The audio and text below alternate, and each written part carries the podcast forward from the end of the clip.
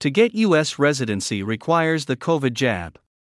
Commentary It's helpful to think of a COVID experience as a never ending house of horrors, with room after room of scandal and outrage, so much so that you never quite get through it. There simply are not enough researchers or column inches to cover it all. In the past, any one of these outrages would be enough to call forth enormous public debate. Introduce them all at once starting March 2020 and gradually unfold and codify them over a few years, and many features slip through the cracks.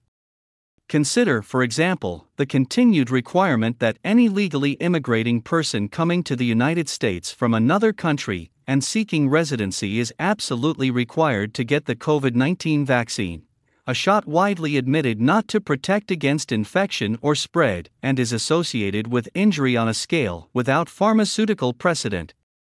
And yet the US government requires it. The evidence is here from the US Citizenship and Immigration Services. Note the language to prevent the following diseases. That is completely untrue. You cannot make it true simply by claiming that it prevents something. It does nothing of the kind, despite its moniker of being a vaccine. All the others are indeed vaccines that generally prevent the disease because they are sterilizing shots. The COVID 19 shot is not. And yet there it is, riding the coattails of public health valor from past ages. It is generally not possible to avoid the requirement. You can appeal for a religious exemption, which involves several rounds of correspondence and documentation. They have variously been granted after much headache, bureaucracy, and expense. Very few will go to the trouble. Meanwhile, the United States is currently experiencing a wave of immigration from asylum seekers which this country has never seen in raw numbers before. There is no requirement that these people coming across the southern border and then shipped around the country face any such requirement of COVID vaccination. That only kicks in if you seek to immigrate the old fashioned way, which is to say, by seeking legal permission.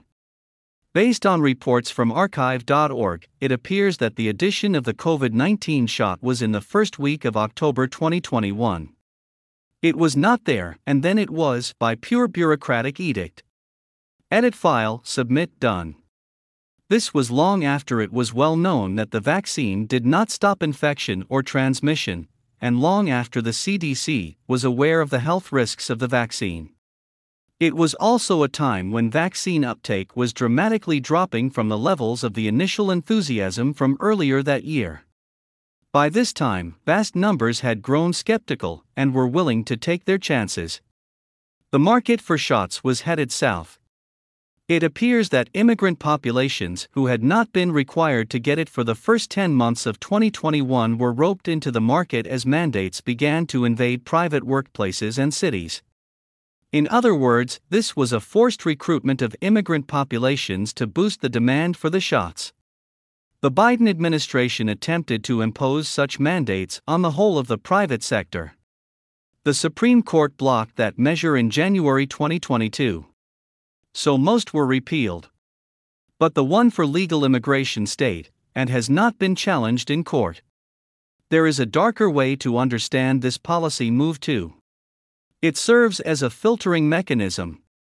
Many people around the world were fleeing shot mandates from their home countries.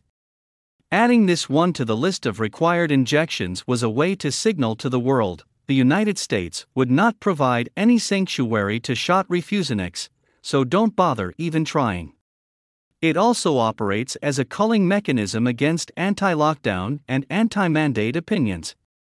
It assured that the United States would not be allowing people to work here who think for themselves, look at evidence, or otherwise refuse to bow to the pharma agenda. The CDC further elaborates on the regulation. It must be within 12 months, and it does pertain to children too. There is a narrow range of exemption for repeated shots, but that requires additional paperwork. There is simply no basis for this mandate at all. The vaccine is not efficacious in the normal sense of that term.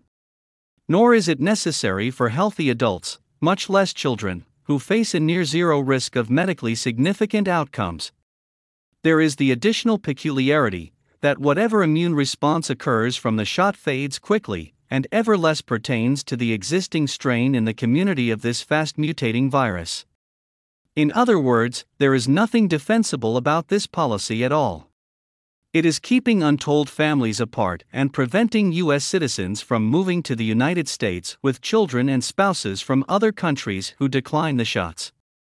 They have work to get back, but the vaccine mandate here bars them from doing so. Sadly, there are few in Congress willing to take up the causes and do something about this. It's the sort of rule that is enforced with no rationality at all but which benefits powerful pharmaceutical companies.